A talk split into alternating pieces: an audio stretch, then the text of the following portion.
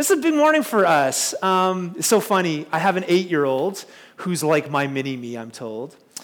And, you know, we were talking, I guess it was last week, about this moment, about February 3rd and kind of the relaunch and the story that we've been on so far as a community.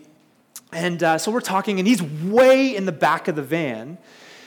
And he says, You know, Dad, I've really been thinking and praying. what? Who says that at eight years old? He says, I've really been thinking and praying. And he paused. And so we were talking about February 3rd in this moment. And he says, Dad, I really hope Tom Brady wins the Super Bowl. and I thought we digress. Exactly. If you don't know, I'm like the biggest, I'm sorry, but I'm just the biggest Tom Brady fan in the world. And he is like, actually, I'm the second now biggest Tom Brady fan in the world to him. So it's so funny and he's so jacked. We're having a party tonight, by the way, if you want to come. And he's coming as well. He staked his, his case, so it's pretty cool. Um, but obviously, this has been a moment we've been looking at and hoping for for the last number of months. And really looking to this day as a day where we launch out. We just took January just to take some time uh, for people who've been a part of this community, kind of to get our house in order. And we're just really, really excited about the days forward. And I don't know about you, we probably, I know all of us in this room have moments in our lives that shape us at our core. Uh, for Heather, uh, my wife, she was 19 years old, and she walked in on a Sunday evening to a church in downtown Toronto. Now, I'd say at this point in her life, she was probably pretty disillusioned with the church at that moment in her life. And she walked into a community on that night, and something changed for her. And here's the thing it wasn't the sermon. Oh I'm like, God, no, the sermon guy, you know, you'd hope it would be like be the, the life-changing sermon. It wasn't, it wasn't the music. It was a girl. She walked into that church on that Sunday evening, and it was a girl on the door who welcomed her as a 19 year old, immediately knew her name, and welcomed her into that community. And for the entire night, actually spent the night with her, a part of that church. And that was a moment in her life where that was just a game changer. For Heather, that was a moment where it's like, whoa, the church can be more, and nothing wrong with songs and sermons. This is beautiful, but the church is, and even worship is more than just this mental ascent in our head, that it's something deep within us in how we treat each other. That was a moment in her life where she saw something and she said, Man, I, if it, this changes the game. If I could be that to somebody else, then this changes the whole trajectory of things.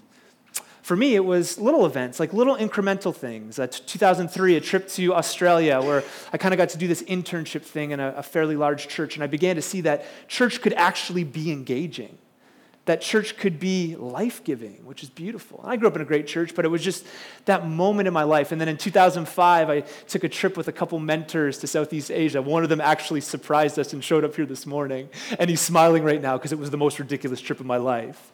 As I spent time around guys that just poured into my life. And we traveled, and I began to see that the kingdom of, of God was alive and at hand. And then it turned into a youth group that, honestly, now looking back, as Heather and I led that time and those students, I think I took it for granted. Because as I look back, and some of you guys were involved in those moments, it was like this little mini revival on the east side of London even just reflecting this week, thinking back to the moments and these kids coming from really dark places and finding the hope and love of Jesus. It was incredible. It was incredible. To March 13th, 2011, and when we started this journey as City View and the life and the joy and the things we've experienced over the last bunch of years, it's been amazing. And now to stand in this moment and say, you know, we're, we're starting something that we've certainly been a part of, but we're launching and, and stepping into something new. It's beautiful. Praxis Church. You know, as I've been talking with people about praxis, a lot of people, just around the name, a lot of people like are engaged with the name and they know exactly what we're talking about. Because I even talked to one nurse, nurse and she said, My program at school, the practical part of my uh, program at school, is actually called Praxis. Others are trying to kind of lean in and understand the uniqueness of it. This is what Praxis means. It's simply the process by which a theory, a lesson, or skill is enacted, embodied, or realized. It may also refer to the act of engaging, applying, exercising, or practicing ideas. If you know, our community has been on this really intense journey over the last couple years, and this is who we are. This is the moving piece for us to say, you know what, this is who we are. We are Praxis Church because we are people that just don't, again, ascend in our minds to what it means to follow Jesus, but we actually want to do what Jesus says. And so, over and over, you begin to see that in the scriptures, Jesus, this haunting thing at the end of the Sermon on the Mount, Jesus gets up and he actually says that you, you can hear everything that I have to say in this sermon, but if you don't put it into practice, you're like a foolish person who builds their life on the sand. Isn't that crazy? Like, the, think about it for a second. The greatest teacher of all time, Jesus of Nazareth, knew that his teaching on their own wouldn't be transformational. Like, on their own, it's just information. And we've been just grappling with this the last number of, uh, especially the last couple of years, to say, right thinking is absolutely essential and important. The Word of God is so important, but Jesus says the one who actually puts it into practice, or poieo is the Greek word, is the one who's wise. As a community, we just been saying, I, I, don't know about you, I just want to be wise. Anybody, you want to grow into wisdom? You know, seven times, I think, in 29 verses, Jesus uses this word in Matthew 7, poieo to practice or to bear. Like once every three verses, he's getting at something that we're to be people that bear fruit and do the will of God. And so this is practice, practice Church. This is who we're becoming, this community that exercises or embodies. What does your church do? Oh, we exercise, right? We embody what we learn and we put it into practice. And this has driven us to the spiritual disciplines, and this has driven us to a number of things as a community as we launch out that we think are going to be important in the future. Now, don't get me wrong, this is not um, something that we just think we can do on our own. Uh, there's a great gal. Her name is Fleming Rutledge, and she's a writer. She's probably in her 60s or 70s, and she's an Episcopalian priest. She's done a lot of writings that have really shaped my life. And she wrote a book on Advent recently, and in her book, she talks about the importance that we always need to be remembering that first and foremost, God acts. God acts. So for the last few months, every time I get up to teach or we get up here, and it's not this morning, it's been a busy morning, if you know what I'm saying. But uh, I have this little piece of paper and it says God acts, just as a reminder that as we lead our community towards doing stuff, it's not just about what we do, but first and foremost, God acts. And then out of that, as a community, we practice the way of Jesus together. God acts, and that initiates a response within us that we believe is vital and important. You with me? You out there? So here's what, I, here's what I'm thinking. I'm thinking that the best, and here's what we're thinking the best way to do this for us as we launch out is to take the next number of weeks and talk about our mission and our vision and our values. We're calling it Discover Praxis. And the hope is, is to just clearly articulate for you guys who we are and so that people know what they're getting into. You know, I think that's a good thing. and then after this, this will really be the gateway into membership here. First of all, our mission is really simple. Our mission and the reason why we exist as a community is to do the things that Jesus says are great. This is actually this is something I think probably every church, every church that follows Jesus, this is probably their mission. Is to do the things that Jesus says is great. Now, if you have a Bible and you want to turn with me, we're going to be in Matthew 22 really quickly. But I think it's just important to, to shape our lives around the things that Jesus says are most essential. And in Matthew 22, we get a picture of a scribe or like a Pharisee or really religious leader at that time in Jewish history. And he comes up to Jesus and he asks him, What is the greatest?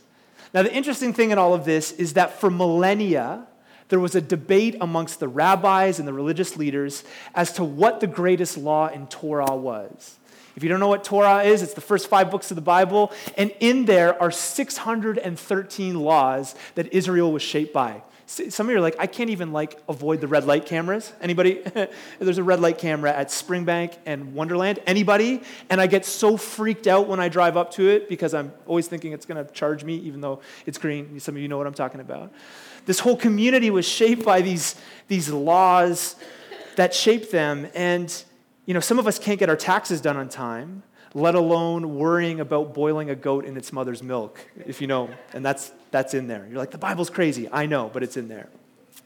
So a scribe comes to Jesus And this was the raging debate in the day, during Jesus' day in the first century, amongst the rabbis. What is the great, how do we sum this whole thing up? How do we understand and get a, a, framework for how we should live in light of Torah? And this is what Jesus says. He says it's pretty simple. Love the Lord your God with all your heart, with all your soul, and with all your mind. This is the first and greatest commandment. And the second is like it love your neighbor as yourself. And then Jesus says, listen, all the law, everything you read in the Old Testament, all the law and all the prophets hang on these two commands. This, my friends, is a simple echo of the Shema in Deuteronomy 6, which shaped every Jewish person. Love the Lord your God with your heart, soul, and strength. Every little kid would grow up on this. They would say it four or five times a day. When they would eat, when they would go at the house, they would say it. When they'd return home, when they would put their kids to bed, when they would look on the doorposts of their house as they left the house, they would say this Love the Lord your God with your heart, soul, and strength. And Jesus now is just echoing what has been part of the story for a long time. And then he says, Love your neighbor as yourself this simple call from Leviticus. This is what Leviticus says, and Jesus is just echoing it to love our neighbors as ourselves. And ma- imagine with me, just imagine a church and a community that just loved God and people with everything. You with like, would that not just would that not just take care of itself? A community that's deeply in love with God and the people that it comes into to contact with. God, may that be us as a community. Now, what's crazy is this is not in a vacuum. You know the 10 big ones? You know, we know them as the 10 commandments. Anybody? Right? Like, sometimes we think these things are just rules and rigid and hard things.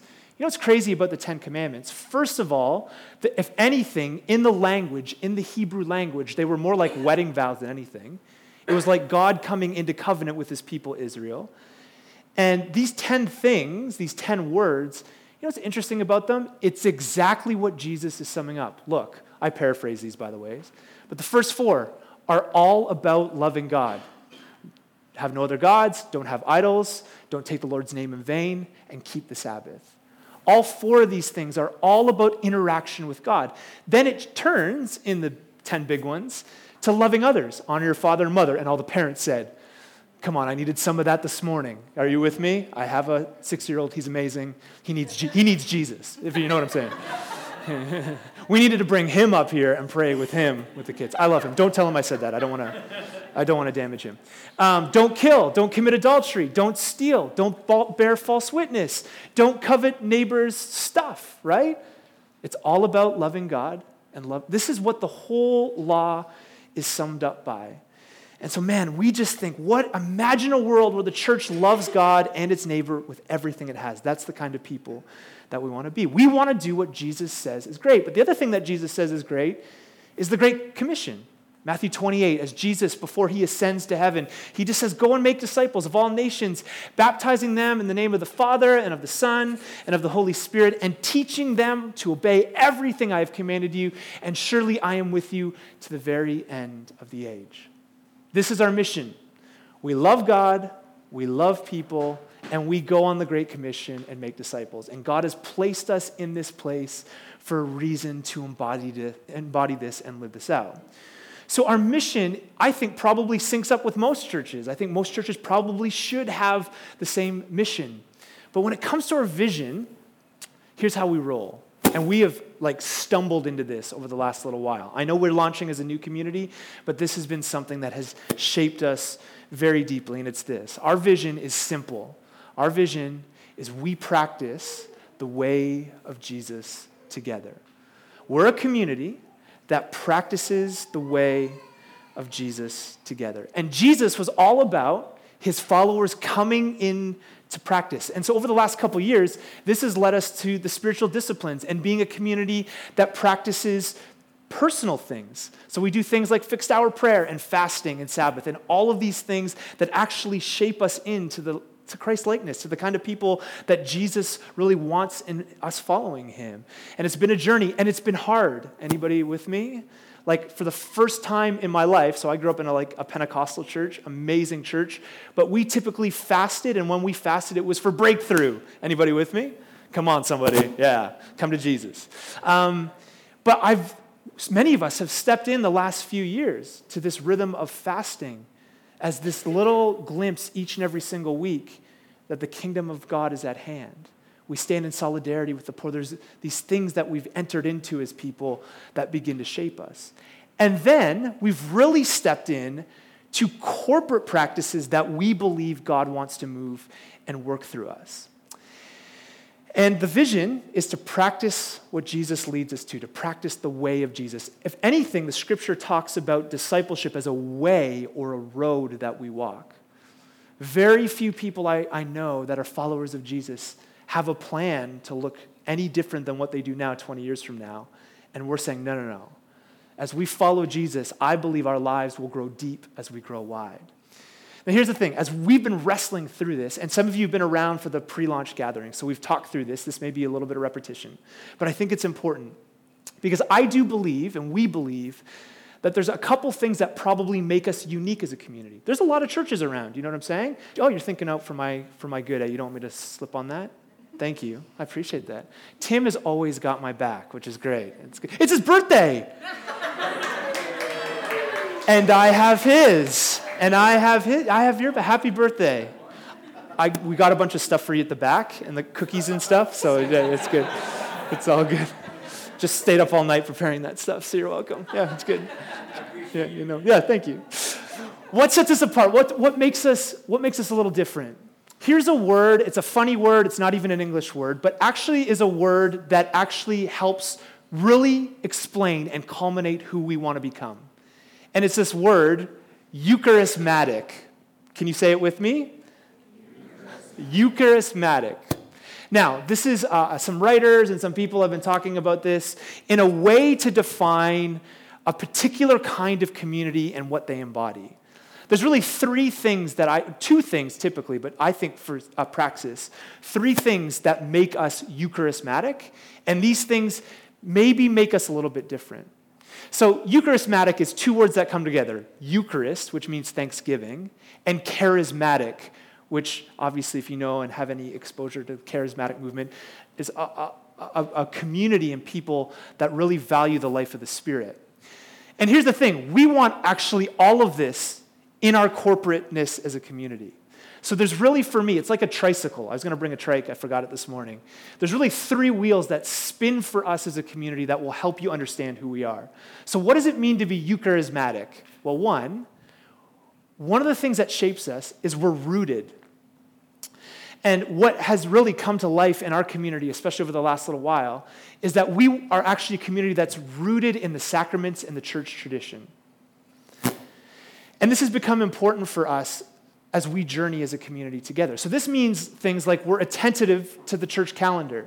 So you hear things around here like Lent and Advent. We talk about things like the church calendar and the different seasons that Epiphany and the different seasons that lead us through that. We're also very attentive to the public reading of scripture from the lectionary because we believe that we just didn't land here as something new out of nothing, out of a vacuum but we are a part of a great t- tradition that has gone before us. And so there's thousands upon thousands of churches around the world that engage in reading the same thing each week from Scripture to help keep us grounded and rooted.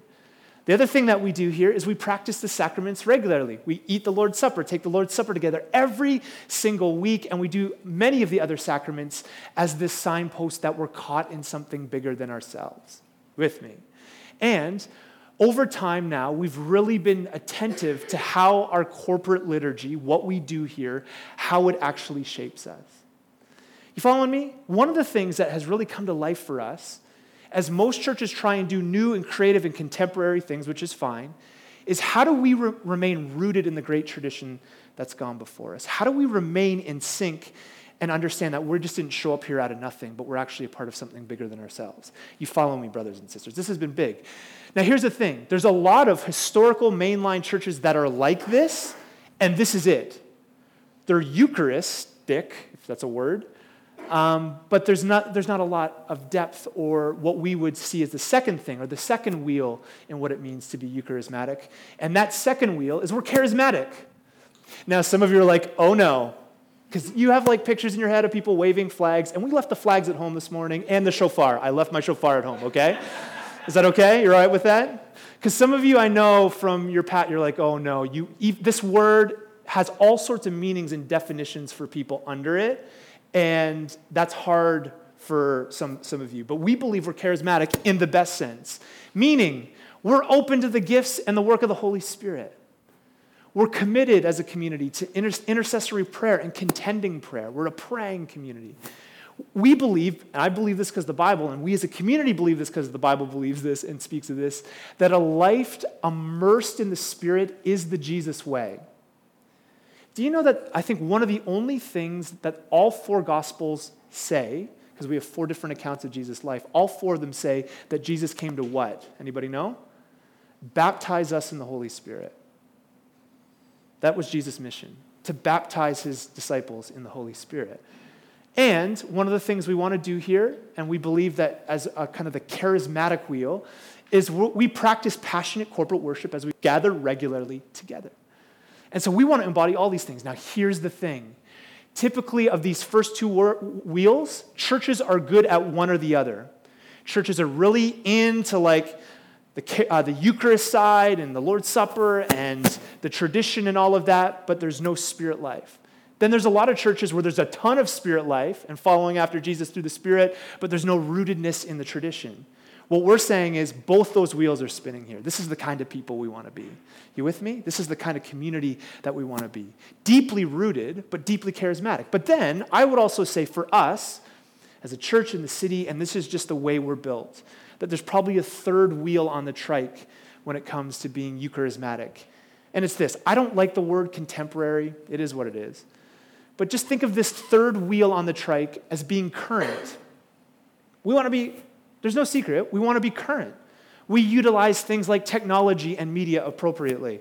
So, right now, your kids are watching high definition lessons and hearing the gospel through all of this, uh, the, these different ways. They have small groups they're learning through. But, you know, one of the things we've done is we've been able, as a smaller community that doesn't have a children's pastor, youth pastor, to enable and utilize technology to help us in the future growth of our kids and our youth and stuff. We want to reach and meet the next generation where they're at, right?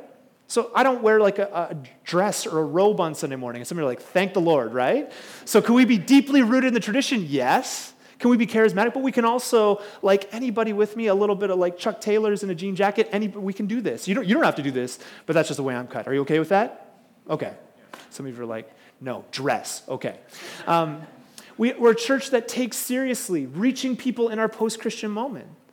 And you know, the, one of the ways we're wired is we believe God's placed us here in a, in a moment that is f- obviously changing, changing times all around us.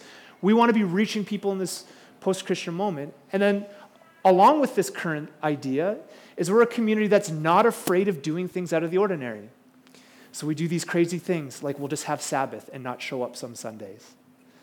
And we actually think really hard and deeply about that for our team and for our people, that they're on the right weekends, typically long weekends, so that our community can get rest because we believe Sabbath and rest. And we, there's people that are here every morning loading in every week at 8.30. So we do things out of the ordinary like Sabbath. Once in a while, we can't get this room, so we just do potlucks out of nowhere where we just eat and, and spend time together. We're not afraid to step into a rhythm that I believe serves the body well. And I believe that this is what it means to be Eucharismatic one, rooted, two, charismatic, and three, current. Imagine a church where all of these things are working together. This is the kind of community that we want to become. Just get a vision of this. This is a guy named Andrew Wilson. This is what he says about this. It's a long quote. Bear with me. This is what he says. He says, I invite you to imagine such a church encountering the delights of embodied worship for the first time. Imagine them rediscovering the power of symbols, water, bread, wine, and oil.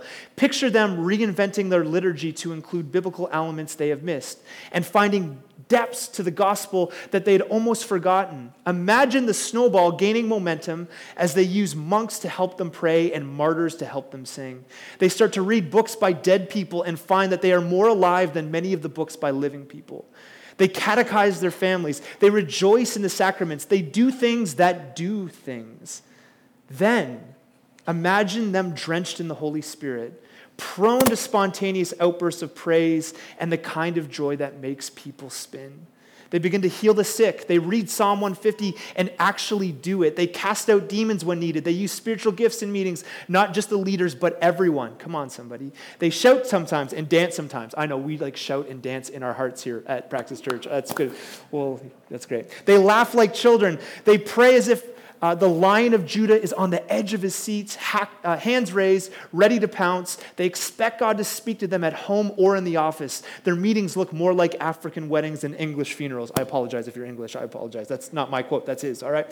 Now, put all of this together. Imagine a service that includes healing testimonies and prayers of confessions, psalms, hymns, and spiritual songs, baptism in water, and baptism in the Spirit, creeds that move the soul, and rhythms that move the body. Imagine young men seeing visions and old men dreaming dreams, sons and daughters prophesying, and all of them coming to the same table and then going on away rejoicing. Can you see it?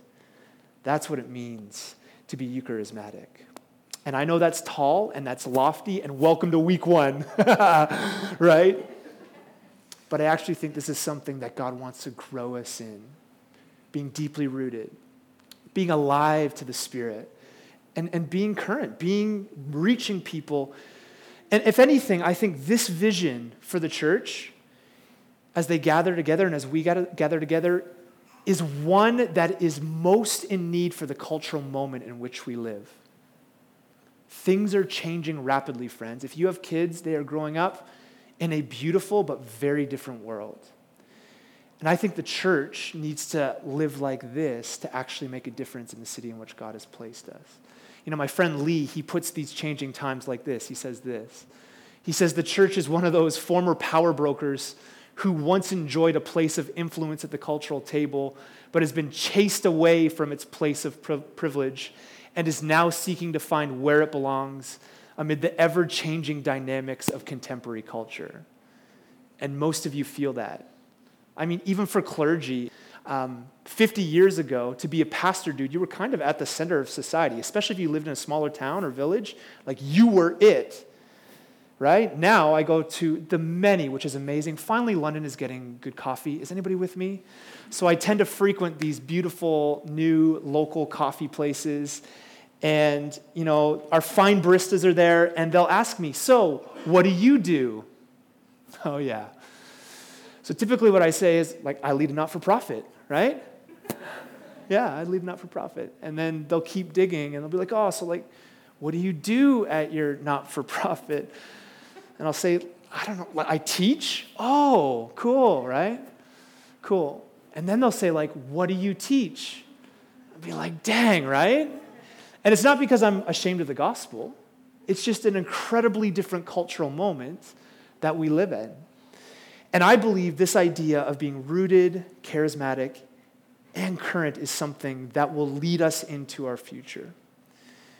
And as we live in exile, I think we have a model of exile that will help lead us as well. Because if you know anything about the people of God, in Israel's story, this was a community that was basically shaped around three primary things under God. One, they had land.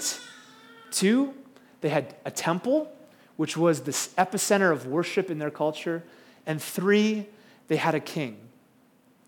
And over and over through the prophets, God would say things to Israel like, Yo, if you don't turn from your ways and your idolatry, uh, I'm going to put you into exile. I'm going to send you into exile. And if you know anything, in the 6th century BC, a guy named Nebuchadnezzar comes in, and with his armies and his empire, the empire of Babylon, comes in and wipes out Israel, destroys the land, the temple, and the king, kills off a ton of Israelites, and basically takes the best and the brightest Israelites and takes them and drags them over to the empire of Babylon. And in Jeremiah 29, we get this picture that Israel is sitting up on, it's like historical, they're sitting up on the Chebar Canal outside of Babylon, and they're literally wondering what we're going to do. We've lost our land, our temple, our king. Everything has been disoriented. What are we going to do? Well, for the, for the Babylonians, the Babylonians ultimately their goal was to bring Israel in, brainwash them, and immerse them so much that they would lose their spiritual identity. That was the hope. Israel, on the other hand, and there's even false prophets that you can read earlier, Israel's sitting up on the Kebar Canal and they're wondering what they should do. And ultimately, they want to stay up there and look at Babylon from a distance because they feel the only way that we can keep our spiritual identity is to stay away, to stay out of big, bad Babylon. Now, listen to God's opinion. The Babylonians want Israel in to lose their spiritual identity. The Israelites want to stay up and stay out so that they keep theirs. And then listen to what God says. This is what he says.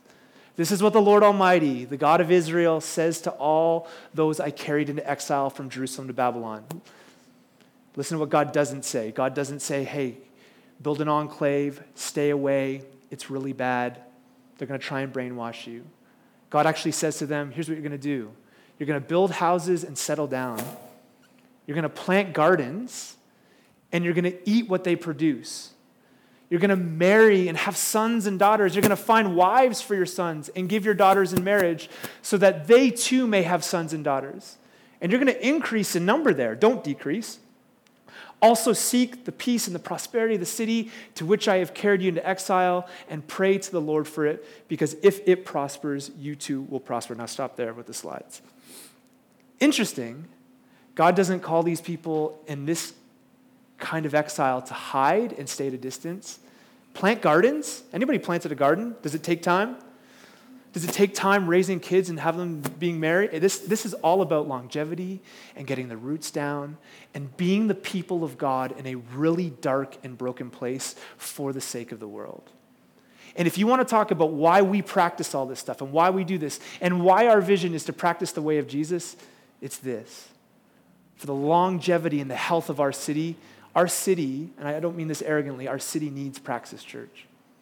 Our city needs a community that's practicing the way of Jesus together, and He's calling us to a long, long road in the same direction. He's calling us to be these people that, yes, embody rootedness and charisma and currency and the beauty of the day in which we live, but also to this idea that we're going to root ourselves and plant ourselves in the heart of this city for the sake of the gospel, for the sake of our city. Now, have you heard this one? Jeremiah 29 11. You all know it. It's probably on your Bible somewhere. It's on a bookmark somewhere. Just go to your local Christian bookstore. those things are still going, I think. Um, and you'll see on bookmarks and different things there. And this is what it says, and you know this by heart. For I know the plans I have for you, declares the Lord. What? Plans to prosper you and not to harm you, plans to give you a hope and a future. Then you will call on me and come and pray to me, and I will listen to you. You will seek me and find me when you seek me with all of your heart. I will be found by you. This is like, oh, great. People name it and claim it and declare it for themselves. I know the plans I have for you, declares the Lord, which is great, and it's true. But in context, just to remind you, this isn't as much about you as it is about us. So when we talk about planting gardens and seeking the welfare of the city and praying for its beauty and seeing God move, then God says, I have and I know the plans I have for you. Like y'all, right? I have a friend, she lives in Louisiana. She says it a lot, and I think it applies. God is not just saying to us as individuals that He just wants to build us up into something amazing. What He's saying here to a community in exile is, I know I have plans for you. And if anybody could reach out and grab this text in this moment, it's us. Plant gardens, stay a while, build houses, rent a condos and apartments, join in on the journey here because God knows the plans and the desires and the hopes and the dreams that He has for us. And we believe these things will come alive. Are you with me? Are you with me? Are you ready? I feel like this is a moment in time for us. Not that I ever sprinted. I like long distance running. The whole 100 meter dash or whatever is not my thing, but I do feel like this is a moment at the beginning of a race where the gun would go off and we would just step into all that God has for us a community that's mission is to do what Jesus says is great. Simple, simple, not rocket science, I know. But as well, a community that practices the ways of Jesus together. And as we practice, we believe God has great plans for us.